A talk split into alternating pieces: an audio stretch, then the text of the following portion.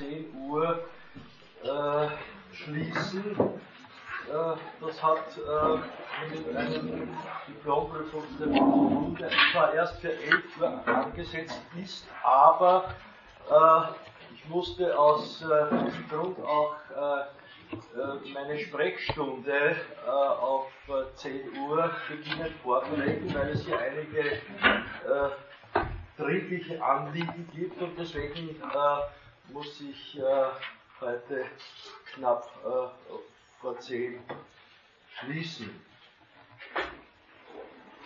Ja, äh, wir haben uns letztens mit äh, äh, Platons äh, äh, äh, auseinandergesetzt, wo die Seele als intelligibler Ort der Vermittlung zwischen dem Unendlichen, stets Seienden und dem Körper behafteten, endlichen, stets werdenden und vergänglichen Seienden äh, ist. Nun, äh, heute habe ich äh, mir vorgenommen, äh, zunächst äh, einen Blick auf den Phaidon-Dialog äh, zu werfen und von hier aus dann auch einen Blick zu machen auf äh, den äh, Politeia-Dialog und den äh, Staatsmann-Dialog des Platon. Nun, im Phaidon-Dialog wird äh, der Begriff der Seele äh, extensiv äh, dargestellt. Der Dialog beginnt mit einem Bericht über den äh, zum Tod äh, verurteilten Sokrates und äh, dessen Aufforderung an einen befreundeten Philosophen, dass dieser ihm doch folgen solle, solle wenn er Anspruch habe, äh, Philosoph zu sein. Ja, da möchte ich Ihnen gleich äh, einen äh, Textausschnitt vorführen. Die Textstelle 61c bis e des Phaidon. Äh, ja.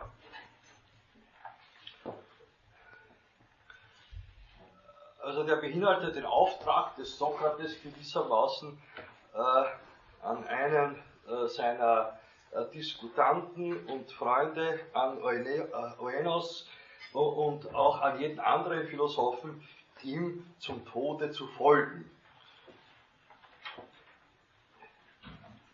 So, dieses also Okebes sage dem Euneos, er, und er solle wohlleben und wenn er klug wäre, mir nachkommen. Nämlich äh, von diesem äh, Euneos ging der Gedanke aus, dem Sokrates zur Flucht zu verhelfen. Ne?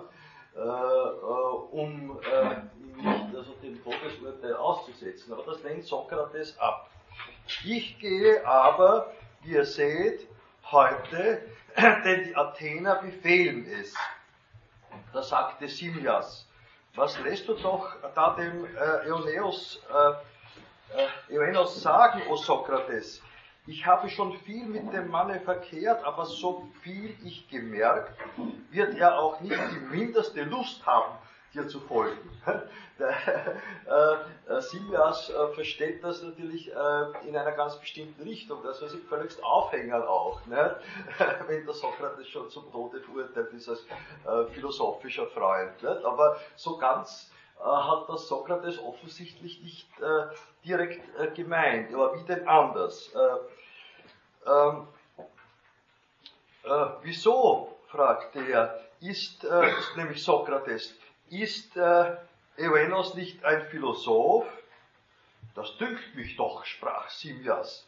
Nun, so wird er auch wollen, er und jeder, der würdig an diesem Geschäfte teilnimmt. Nur Gewalt wird er sich doch nicht antun, denn dies, sagen sie, sei nicht recht. Und als er dies sagte, ließ er seine Beine vom Bett wieder herunter auf die Erde und so sitzend sprach er, wie Sokrates, das Übrige. Äh, Kebes fragte ihn nun, wie meinst du das, o Sokrates, dass es nicht recht sei, sich selbst Leides zu tun, dass aber doch der Philosoph dem Sterbenden zu folgen wünsche? Ja, wie ist das äh, gemeint? Nun, die Lösung dieses scheinbaren Widerspruchs in der Aussage des Sokrates, also man möge ihm als Sterbenden äh, doch folgen, äh, ohne sich aber dabei äh, umzubringen. Äh, also das ergibt sich äh, und kristallisiert sich heraus im Verlauf des weiteren Gesprächs. Nämlich, worum es geht, ist das, was Platon das, wie er es nennt, verborgene Sterben der wahren Philosophen durch die eben reflektierende Ablösung der Seele vom Leib im Rahmen des reinen Denkens versteht.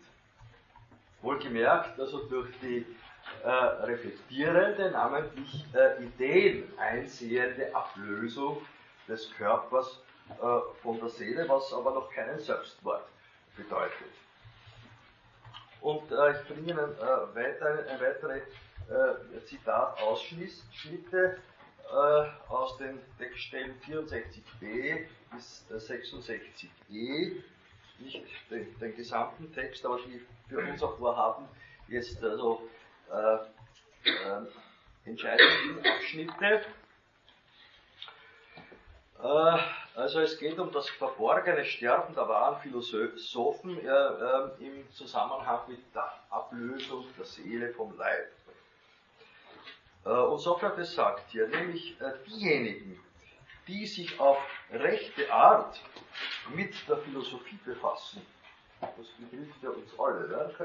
jetzt darüber nachzudenken, was davon stimmig ist äh, oder was sozusagen im hegelischen Sinn wir uns auch aufbewahren können, äh, von Platon für unser Vorhaben. Und was äh, möglicherweise für uns, unser Vorhaben ein Stück zu weit geht. Nicht? Das sind ja die spannenden Überlegungen. Also nämlich diejenigen, die sich auf rechte Art mit der Philosophie befassen, mögen wohl, ohne dass es freilich die anderen merken, nach gar nichts anderem streben, als nur zu sterben und tot zu sein. Ist nun dieses wahr, so wäre es ja wohl wunderlich, wenn sie zwar ihr ganzes Leben hindurch sich um nichts anderes bemühen als um dieses, wenn es nun aber selbst käme, dann unwillig sein wollen über das, wonach sie lange gestrebt und sich bemüht haben. Da lachte Kebes. Ne, da äh, denkt sich jetzt, das ist doch ein Scherz des Sokrates. Ne? Da lachte Kebes und sagte beim Zeus Sokrates, wie wohl ich jetzt eben nicht im mindesten lachlustig bin. Hast du mich doch lachen gemacht. Ich, äh, Entschuldigen Sie bitte. Ich denke nämlich, wenn die Leute dies so hörten, würden sie glauben, es sei ganz vortrefflich gesagt äh, gegen die Philosophen und würden gewiss äh, gewaltig beistimmen, die bei, uns, die bei uns ganz besonders, es sei so, die Philosophen senden sich wirklich zu sterben. Und sie ihrerseits wüssten auch, dass sie äh, wohl verdienten, dies zu erlangen. Ne? Also Rechtsgeschichte, wenn so blöd sind die Philosophen, dann soll es wohl, ne? würde, würde im Alltag gedacht werden. Da würden sie auch ganz wahr sprechen, Osimias, das eine ausgenommen, sagt Sokrates, dass sie das recht gut wüssten. Denn weder wissen sie, wie die wahrhaften Philosophen den Tod wünschen, noch wie sie ihn verdienen und was für einen Tod. Und jetzt wird es interessant. Lass uns nun, sprach er, jenen den Abschied geben, zu uns selbst aber sagen, ob wir wohl glauben, dass der Tod etwas sei. Allerdings fiel Simjas ein, und wohl etwas anderes als die Trennung der Seele vom Leibe, und dass das heiße Todsein, wenn abgesondert von der Seele der Leib für sich allein ist und auch die Seele abgesondert von dem Leibe für sich allein ist? Oder sollte wohl der Tod irgendetwas anderes sein als dieses? Nein, wird ihm antwortet dem Sokrates. Nein, eben dieses. So bedenke denn, Guter, ob auch dich dasselbe bedünkt wie mich. Denn hieraus, glaube ich, werden wir das besser erkennen, wonach wir fragen. Ja, wonach wird hier gefragt?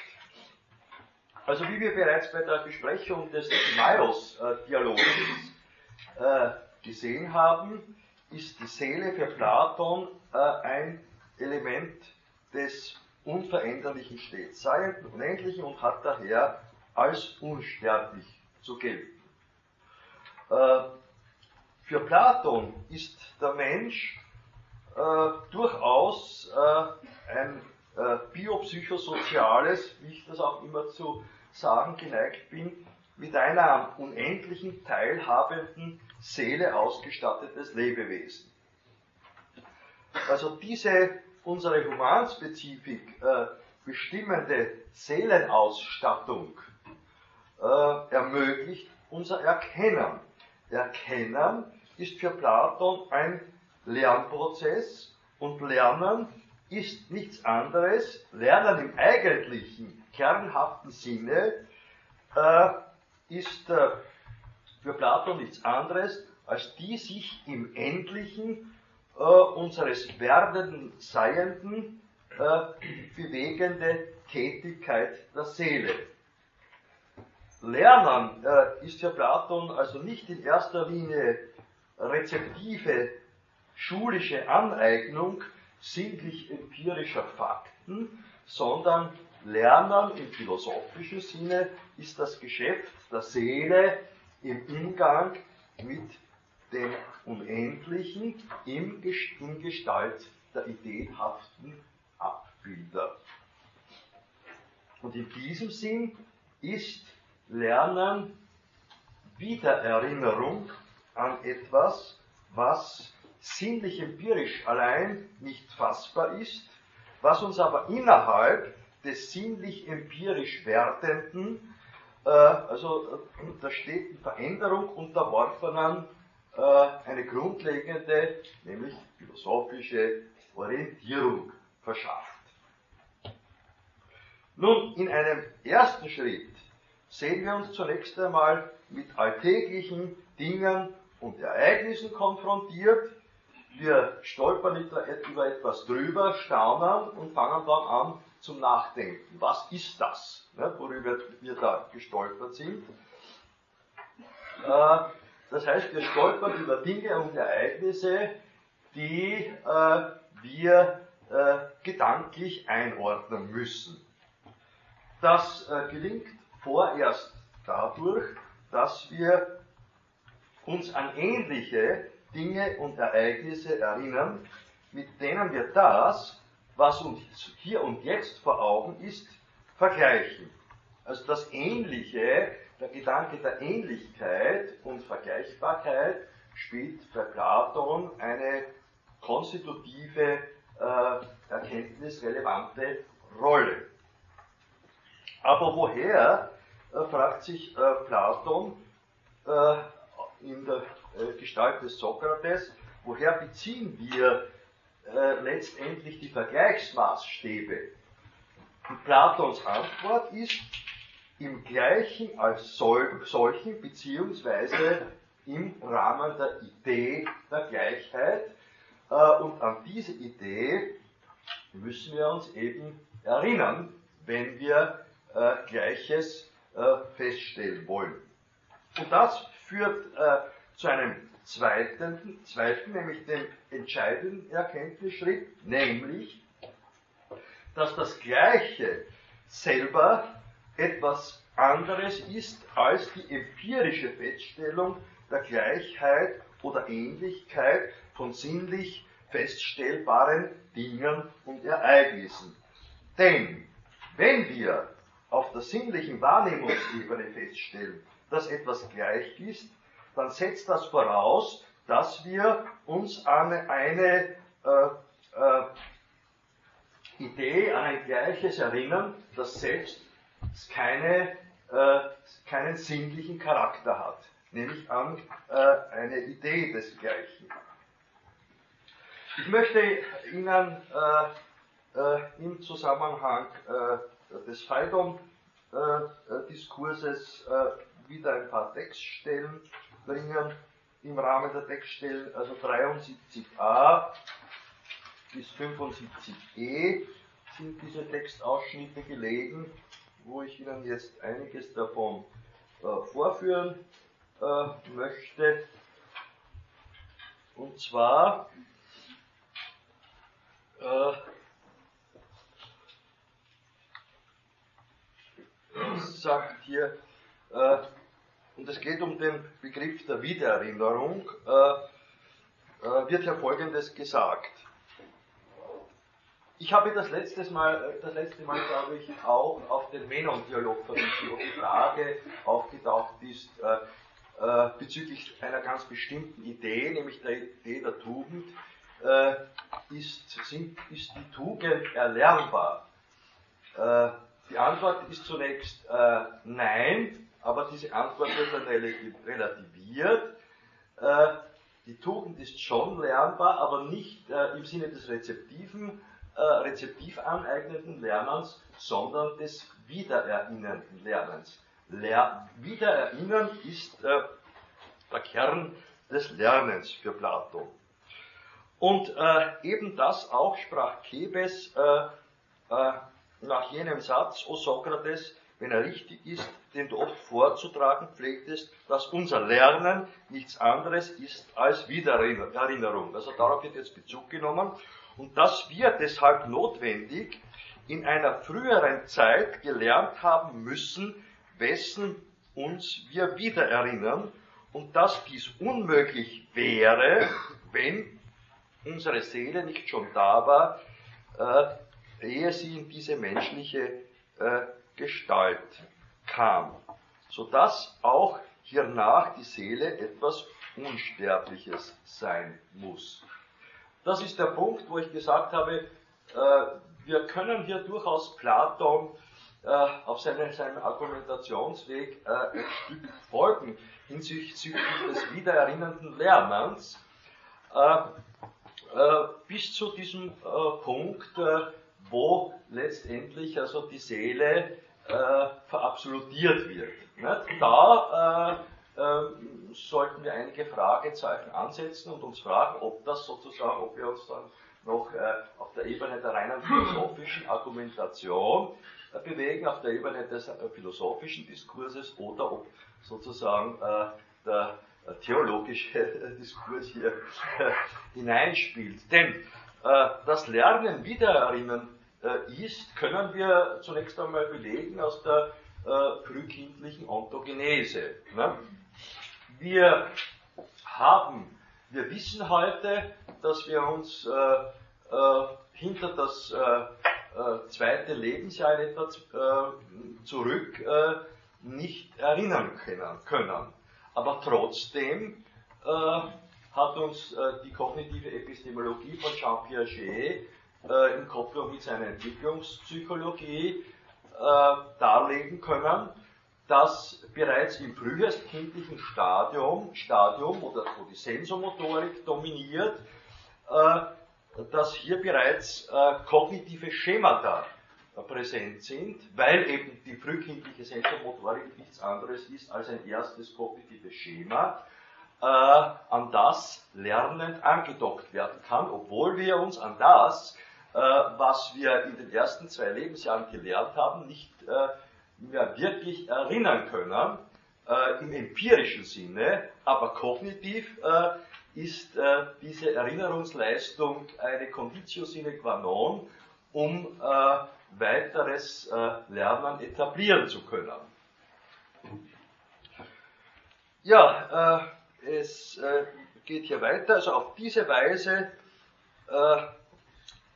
äh, ja, also, nein, entschuldigen Sie, wir gestehen doch wohl, dass wenn gleich einer an etwas äh, erinnern soll, er dies vorher schon wissen muss. Das, ist, das könnten wir auch belegen mit der frühkindlichen Orthogenese. Wir wissen etwas, was wir gleichzeitig auch nicht wissen, aber wir erinnern uns. Das ist im Übrigen auch die Grundkonzeption äh, der Freudschen Therapie, die ja an die äh, äh Dialektik von Bewussten und Unbewussten äh, äh, andockt. In, seiner, in, seiner, in seinen Schriften zur Behandlungstechnik führt Freud drei konstitutive Begriffe ein, die lauten wiederholen, erinnern, durcharbeiten. Was meint Freud damit? Freud meint, äh, äh, wenn wir ständig äh, äh so äh, über uns selber stolpern, stolpern dass wir äh, dabei uns auch verletzen und sich dieses ständig wiederholt, ohne dass wir dieses ändern können, ne, dann sind wir therapiereif. Ne? Das ist die, die Ausgangssituation, das Motiv für die Therapie. Und in der Therapie geht es nun darum, die Erinnerung äh, äh, zu äh, rekonstruieren auf bestimmte äh, früh, frühkindliche äh, Erlebnisse, die wir hatten, äh, an Verdrängtes uns wieder zu erinnern. Und das gibt uns im dritten Schritt die Möglichkeit, unsere persönliche Biografie durchzuarbeiten, und zwar so durchzuarbeiten, dass wir im, äh, am Ende nach Tunlichkeit äh, in die Lage gesetzt sind, ein selbstverletzendes äh, Stolpern über sich selber äh, zu vermeiden. Ja? Äh, also das wäre auch äh, sozusagen eine mögliche in die Psychoanalyse aufklimbare Deutung Platons, die allerdings, äh, wir sehen das, natürlich wesentlich weiter, weiter geht als das, was Freud äh, intendiert hat.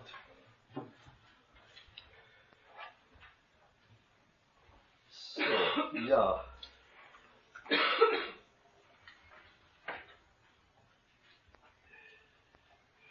Also für, für, äh, für Platon äh, ist äh, die Seele gewissermaßen eben ein, ein, ein, Teil des Unendlichen, das wir gleich von unserer Geburt her mit uns führen.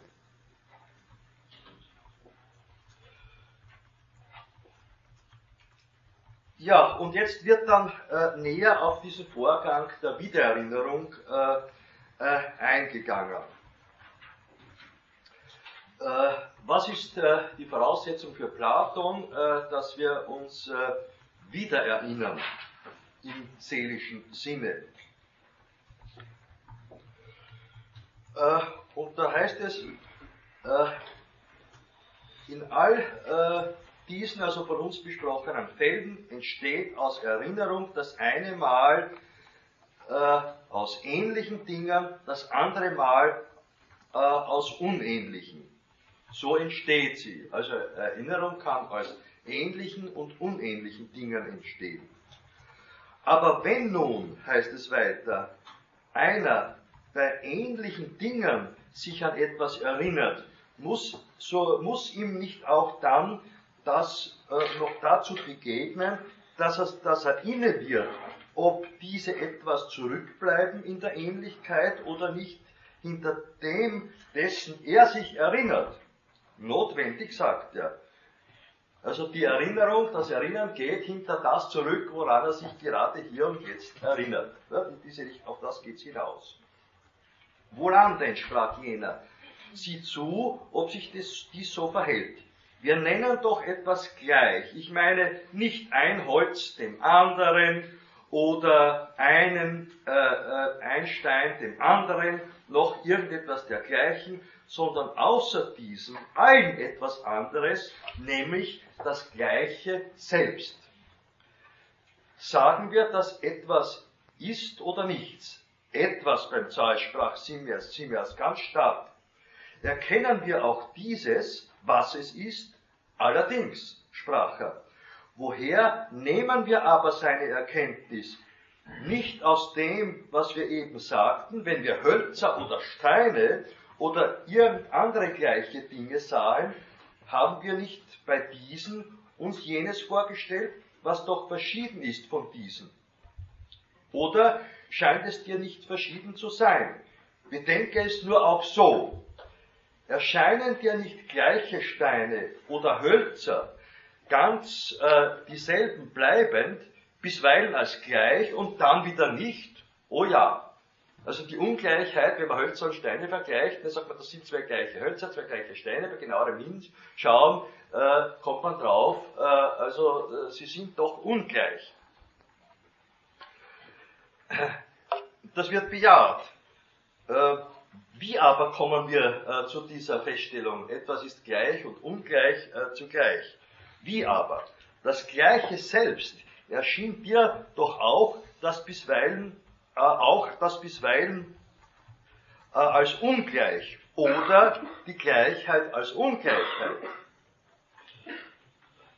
Nimmermehr wohl Sokrates. Also, sprach er, sind jene gleichen Dinge und dieses Gleiche selbst nicht dasselbe. Also die gleichen Dinge, die wir sinnlich empirisch als gleich oder vergleichend äh, vor uns haben, sind nicht äh, dasselbe wie das Gleiche als solches. Äh, und äh, äh, dann äh, entsteht die Frage natürlich, woher bekommen wir den Blick auf dieses Gleiche als solches, nämlich auf die Idee der Gleichheit, äh, wäre hier zu sagen. Da wird hier weiter, äh, ich lasse jetzt ein paar äh, Textstellen aus, sonst wird es zu lang. Nun aber haben wir doch gleich von unserer Geburt an gesehen, gehört und die anderen Sinne gebraucht. Freilich. Und wir mussten, sagen wir, schon ehe dies geschah, die Erkenntnis des Gleichen bekommen haben. Also das heißt, die Erkenntnis des Gleichen ist immer gebunden nach unserer Erfahrung äh, an sinnliche Vergleichsmöglichkeiten und da wird argumentiert, das haben wir äh, doch von äh, Geburt auch schon mitbekommen, dass wir Gleiches von Ungleichen äh, äh, unterscheiden können. Das wird bejaht. Ja? Äh, und wenn das so ist, dann muss äh, uns äh, die Idee der Gleich Gleichheit oder die Möglichkeit des Erkennens des Gleichen eben auch bereits von Geburt an mitgegeben worden sein. Wenn wir sie also vor unserer Geburt empfangen haben, äh, also die äh, Idee der Gleichheit, und in ihrem Besitz geboren worden sind, so erkennen wir auch schon, ehe wir wurden und sobald wir da waren, nicht das Gleiche nur und das Größere und Kleinere, sondern alles dieser Art insgesamt. Und wenn wir, meine ich, vor unserer Geburt sie besaßen und sie bei der Geburt verloren haben, hernach aber beim Gebrauch unserer Sinne an solchen Gegenständen eben jene Erkenntnisse wieder aufnahmen, die wir einmal schon vorher hatten, ist dann nicht, was wir lernen heißen, das Wiederaufnehmen einer uns schon angehörigen Erkenntnis.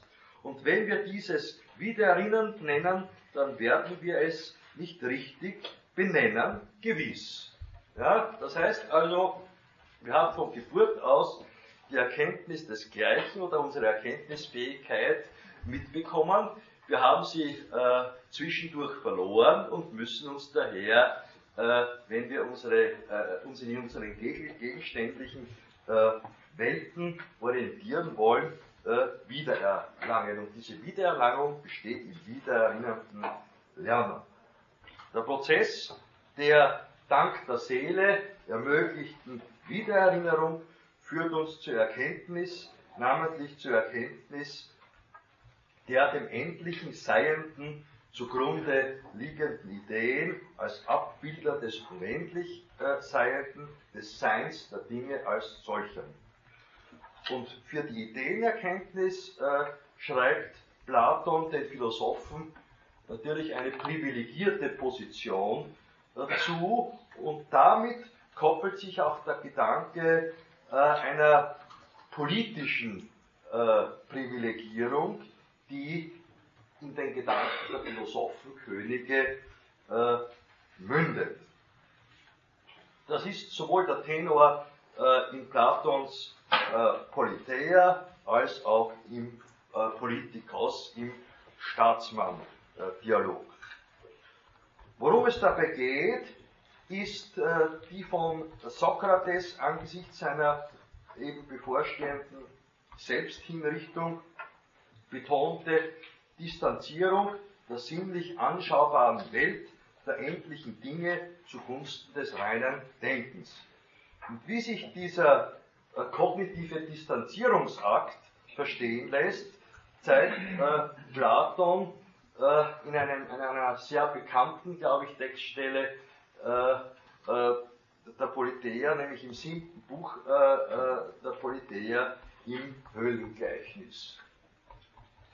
ich glaube, die meisten von Ihnen kennen das. Das lernt man in der Regel schon im philosophischen Einführungsunterricht der, äh, der äh, Gymnasien.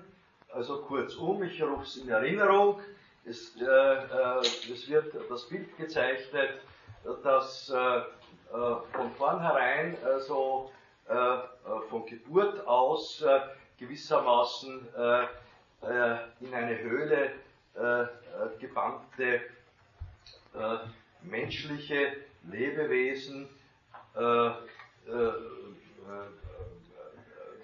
also festgehalten werden, die so positioniert sind in der Höhle, dass sie mit dem Rücken zum Höhlenausgang sitzen und mit Blickrichtung zur Höhlenwand sich befinden und in ihrem ganzen Leben noch nichts anderes gesehen haben als die Schatten der äh, äh, Personen und Dinge, die vor dem Höhleneingang vorbeigetragen werden.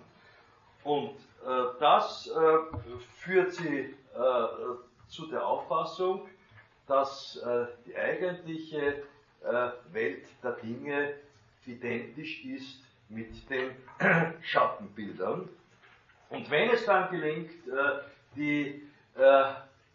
äh, die äh, in, der Höhle äh, gefesselt sitzenden Individuen zu befreien, dann sind sie zunächst, und wenn sie sich endlich einmal umdrehen können und ins Licht blicken können, dann sind sie zunächst geblendet und sehen überhaupt nichts. Und von hier ausgehend entwickelt Platon die Differenz zwischen den Schatten der Dinge und der äh, Idee der Dinge, wobei die Schatten der Dinge, äh, also die Zerrbilder gewissermaßen, nichts anderes sind äh, als die sinnlich wahrgenommenen, anschaubaren Dinge, solange wir noch nicht die Idee, die ihnen zugrunde liegt, erfasst haben. Und, äh, die, äh, und das hat auch politische Konsequenzen, denn im Staatsmann-Dialog, wo es um die Frage geht, was ist eigentlich die äh, wesentliche Qualifikation eines äh, Staatsmannes, eines Politikers, äh, dann geht es eben genau darum, dass die, der Staatsmann die Aufgabe hat, äh, die menschliche Rindviehherde, äh, wie äh, das Platon auch sinngemäß benennt im Staatsmann, zur Ideeneinsicht zu bringen und auf dieser Grundlage einen geordneten gesellschaftlichen Lebenszusammenhang entwickeln zu können. Das heißt, worum es dabei auch geht, ist die von Sokrates, Sokrates äh, äh, äh, betonte Erkenntnis äh, der Dinge selbst. Äh, das heißt, der Dinge in dem Sinne, was sie wesentlich und nicht bloß äh, im Sinne ihrer schattenhaften, bloß sinnlich wahren Oberfläche sind. ja, und das bedeutet eben für Platon Ideenerkenntnis. Eine solche Erkenntnis die sich nach den Ideen ausrichtet, äh, fordert Platon eben äh, vor allem im Kontext der von ihm gedachten äh, politischen Organisation von Gesellschaft. Äh, vor allem äh, in Gestalt philosophisch kompetent denkender und handelnder Politiker. Äh, nun, im Staatsmann-Dialog, wo es wie gesagt um die äh, relevante Qualifikation geht, die äh, man äh, einem Staatsmann äh, zuschreiben können muss, äh, ähm, dann geht es also im Staatsmann-Dialog äh, um Folgendes. unterm Strich betrachtet, so stellt es sich im Verlauf der Erörterungen im Staatsmann heraus, muss der Staatsmann die Qualifikation eines Züchters haben, nämlich eines Menschenzüchters haben. Äh, das erinnert auch, äh, wie das Sloterdijk äh, einmal in einem weit ausholenden Beitrag in der Zeit ausgeführt hat. Das erinnert auch an die Absichten, Absichten, die hinter den heutigen sogenannten Anthropotechniken stehen. Ne? Was sind Anthropotechniken? Anthropotechniken sind äh, an äh, äh, Bio- und Gentechnologie, aber auch äh, an äh, äh, Forschungen der kognitiven Biologie andockende Versuche, so etwas wie Kunstmenschenexemplare der Einstens zu produzieren. Äh, auf der Ebene der künstlichen Intelligenzforschung äh, hat äh, schon Marvin Minsky, einer der Hardliner derselben, vor fast 30 Jahren die Auffassung vertreten, dass wir dabei sind, computerisierte, künstliche, computerisierbare künstliche Intelligenzen zu, zu produzieren, die äh, in Zukunft das menschliche Gehirn, die Leistungen des menschlichen Gehirns so weit übertreffen werden, dass wir uns äh, in Zukunft äh, als natürlich intelligent ausgestattete Lebewesen zu computerisierten Kunst, künstlichen Intelligenzen so verhalten werden, wie heute sich Meerschweinchen zu uns verhalten, kognitiv betrachtet. Nun, so lang sind wir noch überhaupt nicht, denn es ist noch nicht einmal gelungen, ansatzweise äh, die Funktionsweise des menschlichen Gehirns äh, computerisiert nachzuvollziehen. Und es ist auch nicht äh, gelungen, äh, trotz äh, äh, der Feststellung des, der drei Millionen drei Milliarden Buchstaben unseres Genoms ne, vor einigen Jahren äh, Menschenexemplare zu klonen. Nicht? Aber das wird auch angedacht. Äh, könnte das mal möglich sein? Nicht? Auch hier äh, äh sind wir erst äh, dabei, äh, das genetische Buchstabensystem und die genetischen Buchstaben, die Elemente unseres Humangenoms vielleicht auf dieser 3 Milliarden Elementebene zu buchstabieren aber wir können weder äh, Wörter, Begriffe, Sätze und schon gar keine Texte damit bilden. Ne? Ja, äh, also hier dahinter, Sloterdijk hat betont, dahinter steht auch ein Gedanke der Menschenzucht. Ne? Äh, und äh, er führt auch, hat auch selber diesen Gedanken bereits äh, bei Platon gesehen. Ne? Im Sinne der Kompetenz des Staatsmannes als Menschenzüchters.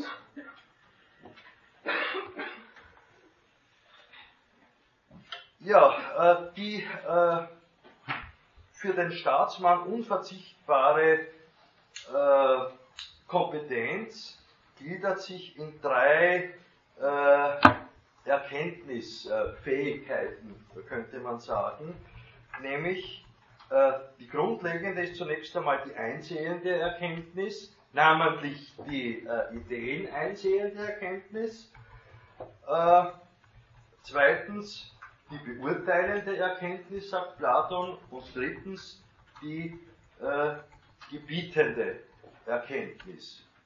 Äh, die Argumentation ist etwa die, also auch im Sinne der Philosophen-Könige-Idee bei Platon, dass äh, die einsehende Erkenntnis äh, der, der, entscheidende philosophische Schritt ist. Darum müssen Politiker auch philosophisch gebildet sein, dass sie eben Ideenerkenntnis hervorbringen können.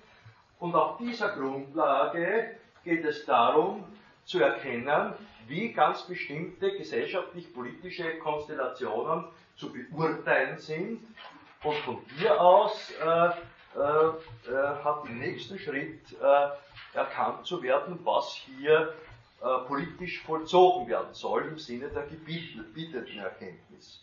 Darauf beruht die Macht des Staatsmannes, die menschliche Herde innerhalb des Staates zu züchten und zu lenken. Dabei betont Platon, dass die Staatskunst als Zuchtkunst, äh, äh, und das ist äh, ein interessanter Gedanke dabei, an freie, gesellschaftlich organisierte Subjekte äh, gebunden ist.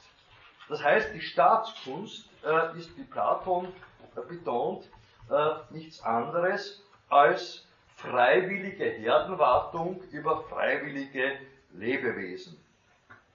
Freiwillige Lebewesen sind solche, äh, die sich äh, äh, erziehen, aufziehen und bändigen lassen, zum Unterschied von den äh, wilden Lebewesen, bei denen die Bändigung nur durch Gewalt erreicht werden kann. Das heißt, hier taucht auch ansatzweise bereits äh, ein machttheoretischer Gedanke auf, äh, äh, den wir bei äh, äh, Michel Foucault im 20. Äh, Jahrhundert der Gegenwartsphilosophie finden.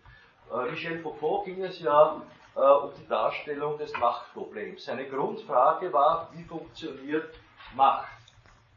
Ich werde, kann das jetzt nicht aus weit, allgemein referieren, aber der Sinn seiner Überlegung ist der, es gibt zwei Typen von Macht äh, repressive und äh, diskursive äh, Machtstrukturen. Äh, repressive Macht äh, hat nur eine begrenzte Wirksamkeit. Macht funktioniert vor allem im 20.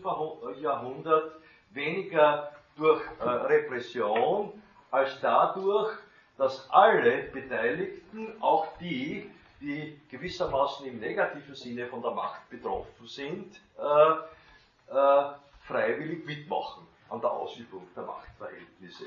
Das ist der Kerngedanke von Foucault. Und das äh, stellt das auch dar äh, anhand der Metapher äh, eines äh, im 17. und 18. Jahrhundert entwickelten Gefängnismodells, des sogenannten Benthamschen Panoptikon, das schaut so aus, äh, dass äh, äh, dieses Gefängnis eine turmförmige Struktur hat. Und also die Wände dieses Turmes sind relativ massiv dick gestaltet und in diese Turmwände sind die Gefängniszellen eingelassen. das ist der Außenturmkreis. Und drinnen gibt es noch einen Innenturm, da sitzt der Gefängniswächter. Und die Point an dem Ganzen ist die, oder äh, nämlich, dass, äh, oder der Grundgedanke zunächst einmal ist der bei diesem Modell, dass die Gefängniszellen lichtdurchflutet sind von außen äh, und daher vom äh, Gefängniswärter, sprich Beobachter, ständig äh, im Auge gehalten werden können. Und umgekehrt kehrt ist aber der Aufseher für die Gefangenen unsichtbar. Das führt zunächst einmal äh, dazu, dass äh, die äh, Gefangenen, äh, äh, wenn sie wieder die Regel handeln, eine eins drüber kriegen gewissermaßen, also zu einem Schritt repressiver Machtausübung. Aber das führt im nächsten Schritt dazu, dass sie erkennen, dass sie zwar nicht beobachtet, äh, sehen können, wenn sie beobachtet werden, äh, aber jederzeit beobachtet werden können und daher auch damit rechnen müssen, dass sie jederzeit beobachtet werden könnten in dem, was sie tun und sich da, äh, sich daher so verhalten müssen, als ob sie stets beobacht, unter Beobachtung stünden. Und das führt äh, zu einem äh, Regelanpassungsprozess. Das heißt, äh, die Gefangenen werden äh, auf diese Weise dazu gebracht, beim etablierten Regelsystem äh, einfach freiwillig mitzuspielen, angesichts der Erfahrung mit den repressiven Folgen. Und das führt aber, das ist die eigentliche Point der Foucault'schen Überlegungen, dass letztendlich der äußere Beobachter, äh, sprich der Gefängniswärter, verinnerlicht wird. Und auf diesen Zeitpunkt äh, wird mitgespielt. Ja? Und dieser Gedanke steckt auch schon äh, in Platons äh, Staatsmann-Dialog drinnen. Auch bei Platon äh, äh, gibt es, lassen sich zwei Formen der Machtausübung feststellen. Im Staatsmann-Dialog, wie gesagt, bringt äh, Platon die Metapher, Metapher der menschlichen äh, Polisgemeinschaft als Rindviehherde äh, ins Spiel äh, und da unterscheidet er zwischen den äh, Spitzhörnigen, das sind diejenigen, denen die Hörner noch nicht zurechtgeschliffen worden sind, und den Stumpfhörnigen, also diejenigen, die schon sich an angepasster äh, verhalten. Jetzt gibt es für Platon zwei Arten, äh, den Hörnerabschliff zu erreichen. Das eine ist äh, eben die einsehende Erkenntnis, die äh, den Mitgliedern der Gesellschaft ansatzweise dank der Tätigkeit des philosophischen Staatsmannes nahegebracht wird. Und diese einsehende Erkenntnis führt dann eben zu dieser diskursiven im Sinne Foucaults auch ähm, äh, dargestellten Machtausübung, wo letztendlich äh, alle mitspielen, also sprich, wo die freiwillige Herdenwartung über freiwillige Lebewesen äh, sich etablieren kann und die andere, äh, das ist eben die äh, gewaltsame Machtausübung. Und die äh, kommt auch im, in der Politeia äh, zunächst ins Spiel, gleich zu Beginn äh, der äh, Politeia-Passagen, äh, wo es ja um die äh, Frage der Gerechtigkeit geht, wird unter den beteiligten Diskutanten äh, unter Anleitung des Sokrates gewissermaßen die Frage diskutiert, was ist Gerechtigkeit. Und es gibt dieses der Platonischen Methode entsprechende von Sokrates vollzogene äh, Hin und Her, in dem Sinn, dass Sokrates äh, die Beteiligten zu Aussagen provoziert, die er dann äh, gewissermaßen ad absurdum führt.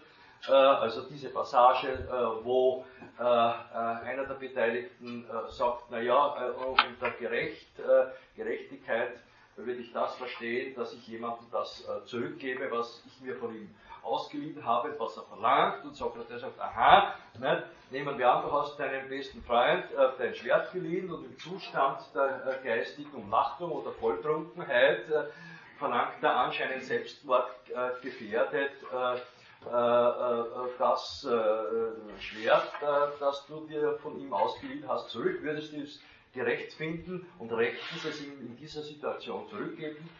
Zurückzugeben? Nein, natürlich nicht. Und so weiter, so spielt sich das ab. Bis dann an einem Punkt äh, der Auseinandersetzung äh, ein äh, athletisch ausgebildeter Olympionike namens Thrasymachos auftritt, also ein, der eben per se stark körperbetont die Bühne betritt und äh, sagt, Leute, ne, also, äh, Schluss mit dem Blödsinn, ich sage euch eines, äh, gerecht ist das, wer was dem Stärkeren nützt, ne, und wer es nicht glaubt, äh, dem werde ich es gleich zeigen. Ne. das ist gewissermaßen das Symbol für die repressive Machtausübung, die aber lange Zeit hindurch auch die Beteiligten dann bewegt, bis dann Schritt für Schritt der Weg also zur Ideeneinsicht und zum Seelproblem gefunden wird. Ja, nun die gebietende Erkenntnis des Staatsmannes, die äh, im äh, Politikos-Dialog äh, des Platon gefordert wird, ist natürlich eine andere. Äh, in, äh, äh, schon im, aus dem Dialog erkennen, Menon erkennen wir, dass Platon betont, dass die einsehende Erkenntnis äh, und das darauf beruhende tugendhafte Verhalten äh, nicht erlernbar ist. Und wenn nun aber das Erkennen nicht erlernt werden kann, wodurch kommt es zustande? Wir haben es bereits gehört, durch Wiedererinnerung. Und jetzt äh, besteht die Aufgabe des Philosophen, Herrschers darin, die Beteiligten im Rahmen der menschlichen Herdengemeinschaft der Polis äh, zur Wiedererinnerungsfähigkeit anzuleiten. Das heißt, den Blick zu richten nicht äh, in erster Linie auf äußere Dinge und Ereignisse, die gewissermaßen ein Motiv sein können äh, zur Überlegung, sondern äh, den Blick auf äh, das Innere der Seele zu richten äh, und von dort aus den Weg aufzuzeigen zur einsehenden Ideenerkenntnis.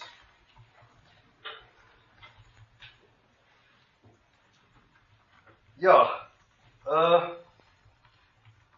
also, äh, zum Unterschied vom Alltagsverständnis äh, von äh, äh, Gerechtigkeit und Macht, äh, das im Rahmen dieser einschlägigen mit Trachymachos zu tun habenden Passagen der Politeia entwickelt wird, wo Gerechtigkeit als gewaltsame Durchsetzung und auch Tugendhaftigkeit und was immer man äh, äh, äh, an Regeln des gesellschaftlichen Verhaltens fordern möge, mit, nur mit Macht und mit gewaltgeladener Macht durchsetzbar scheint, wird im Staatsmann-Dialog ein anderer, effizienterer Machttyp, nämlich der der freiwilligen Herdenwartung über freiwillige Individuen entwickelt.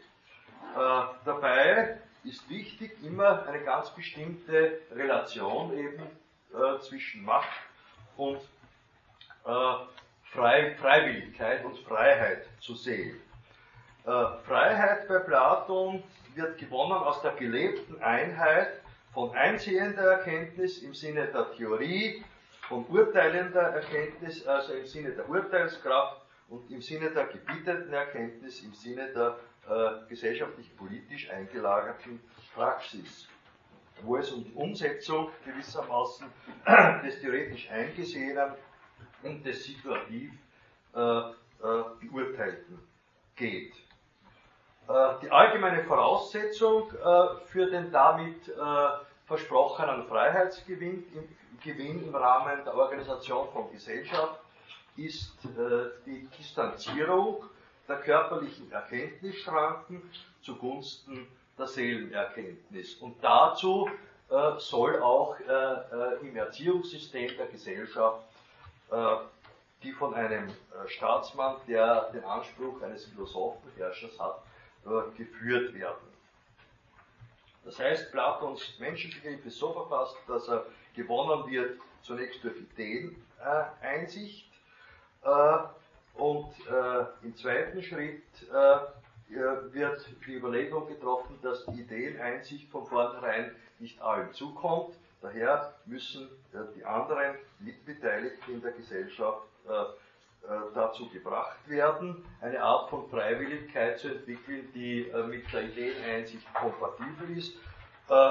und diese Art von Freiwilligkeit beinhaltet allerdings stets so etwas wie freiwillige Selbstunterordnung äh, äh, unter äh, Herrschaftsverhältnisse.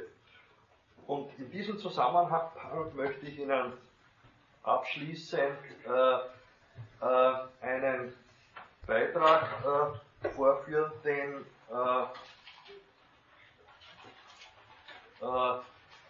Rudolf Burger, äh, inzwischen emeritierter Philosoph, der an, an, diesem Hause auch gewirkt hat, aber hauptsächlich dann an der Kunstakademie philosophisch gewirkt hat, ähm, als einen Beitrag, den äh, äh, Burger in, in, in Kurier äh, vom 21. März 2010, das war die Wochenendausgabe, Sonntagsausgabe verfasst hat. Da äh, äh, vergleicht äh, Burger die antike Demokratie mit der heutigen Demokratie äh, und äh, da, äh, und zwar vor dem Hintergrund, dass es ja häufig, wenn, wenn Demokratiefragen auftauchen, auf die antike Demokratie verwiesen wird, die gewissermaßen sehr stark idealisiert wird. also im klassischen Athen war es allerdings so, dass, wenn es gut geht, zwischen 5 und 10 Prozent äh, der Gesamtbevölkerung überhaupt wahlberechtigt war ne? oder mitbestimmungsberechtigt war. Ne? Das wird dabei meistens äh, vergessen. Und äh, da sagt der Burger zunächst einmal, unsere Demokratie ist eine andere als die im alten Athen, wo jeder Bürger verpflichtet war, mitzutun. Allerdings, äh, nicht, sollte man nicht vergessen, äh, das waren äh, zwischen 5 und 10 Prozent der Bevölkerung. Aber wenn man das einmal äh, äh, ähm, vor Augen hat, also das muss man so im Hinterkopf behalten, um dann äh, das Weitere akzeptieren zu können, was Burger hier sagt. diese Pflicht, also die antike Demokratie, war wie ein Kriegsschiff gebaut, auf dem jeder seine Funktion hatte. Die heutige Demokratie ist wie ein Kreuzfahrtschiff. Da gibt es eine kleine Mannschaft und der Rest wird transportiert und verköstigt. Äh, das geht auch in Richtung Demokratieverfall. Ne? Die moderne Demokratie passiviert den Bürger und sorgt für ihn. Ihr wesentliches Element ist nicht die Herrschaft des Volkes, sondern seine Bändigung. Aber das ist ja auch ein Gedanke, der in Platons äh, Staatsmann äh, schon auch auftaucht. Ne? Und äh, wir lassen uns äh, allzu gerne bändigen. Ne? Ist das so? Nietzsche schreibt, wo immer ich hinsah, sah ich Willen zur Macht. Das war der große Irrtum Nietzsche, sagt Burger. Die wirklich tiefste Leidenschaft des Menschen ist die Knechtschaft. Sie wollen einen Herrn, sie müssen etwas haben, woran sie sich orientieren können. Den lieben Gott, den König, die Ordnung. Die allermeisten Menschen sehnen sich danach. Ja, ja äh, das ist, äh, ich werde Ihnen den Beitrag, äh, kann ich Ihnen jetzt nicht vollständig ausführen, aber das ist der Grundgedanke äh, von Burger. Ne? Also, dass äh, diese auch von Foucault dargelegte freiwillige Selbstunterwerfung äh, im Sinne einer diskursiven Machtfunktion voraussetzt, dass es auch ein Begehren gibt, äh, das äh, hier äh, mitschwingt. Und nicht umsonst betont auch Foucault in Sexualität und Wahrheit, dass die Macht, dass, die Begehren der Macht folgt. Das ließe sich auch, und damit möchte ich abschließen, noch ein bisschen untermalen mit einem alten Mythos, der in Platons Symposion äh, bezüglich der Verfasstheit äh, der Menschen oder der Ursprünge der Menschheit äh, äh in der Folge also äh, göttlicher äh, Schöpfungsakte diskutiert wird. Und zwar ist das im, im, im Dialog-Symposium, Symposium, wo folgendes erörtert wird. Da wird erörtert, dass nach diesem Mythos die Menschen zunächst einmal äh, die Menschenexemplare Einheitswesen waren. Das heißt, sie waren kugel, kugelförmig geformt, und es gab sozusagen keine geschlechtliche Zweiteilung. Es waren einheitsgeschlechtliche geschlechtliche Wesen. Und die sind aufgrund ihrer durch die Kugelförmigkeit ihrer möglichen Bewegungsdynamik gegenüber den Göttern so frech geworden, dass also die, der Rat der Götter Zeus beauftragt hat, dem Ganzen ein Ende zu machen. Und was hat Zeus gemacht?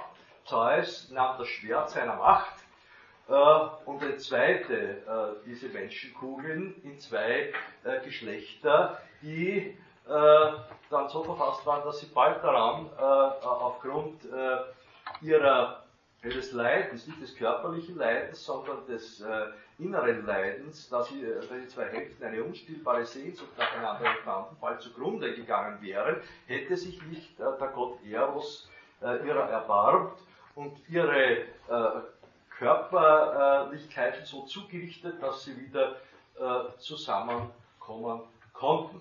Dass das Begehren gewissermaßen wiederum, das hier entstanden ist, seinen Ort finden konnte und damit also diese, dieses tödliche Leiden des Verlustes der beiden Hälften aneinander wieder repariert werden konnte. Äh, vor diesem Hintergrund versteht sich auch äh, der Satz Foucaults, äh, dass das Begehren der Macht folgt. Und vor diesem Hintergrund versteht sich auch Platons freiwillige Herdenwartung über freiwillige Lebewesen, dass die Funktion der Macht dadurch garantiert wird, dass alle Beteiligten begehren, dass die gesellschaftliche Ordnung äh, so wie sie besteht, äh, tatsächlich besteht und sie daher bereit sind, sich freiwillig ihr äh, unterzuordnen und zu unterwerfen. Gut, damit darf ich für heute schließen. Wenn Diskussionsfragen oder sonstige Fragen bitte diese das nächste Mal einzubringen, weil ich habe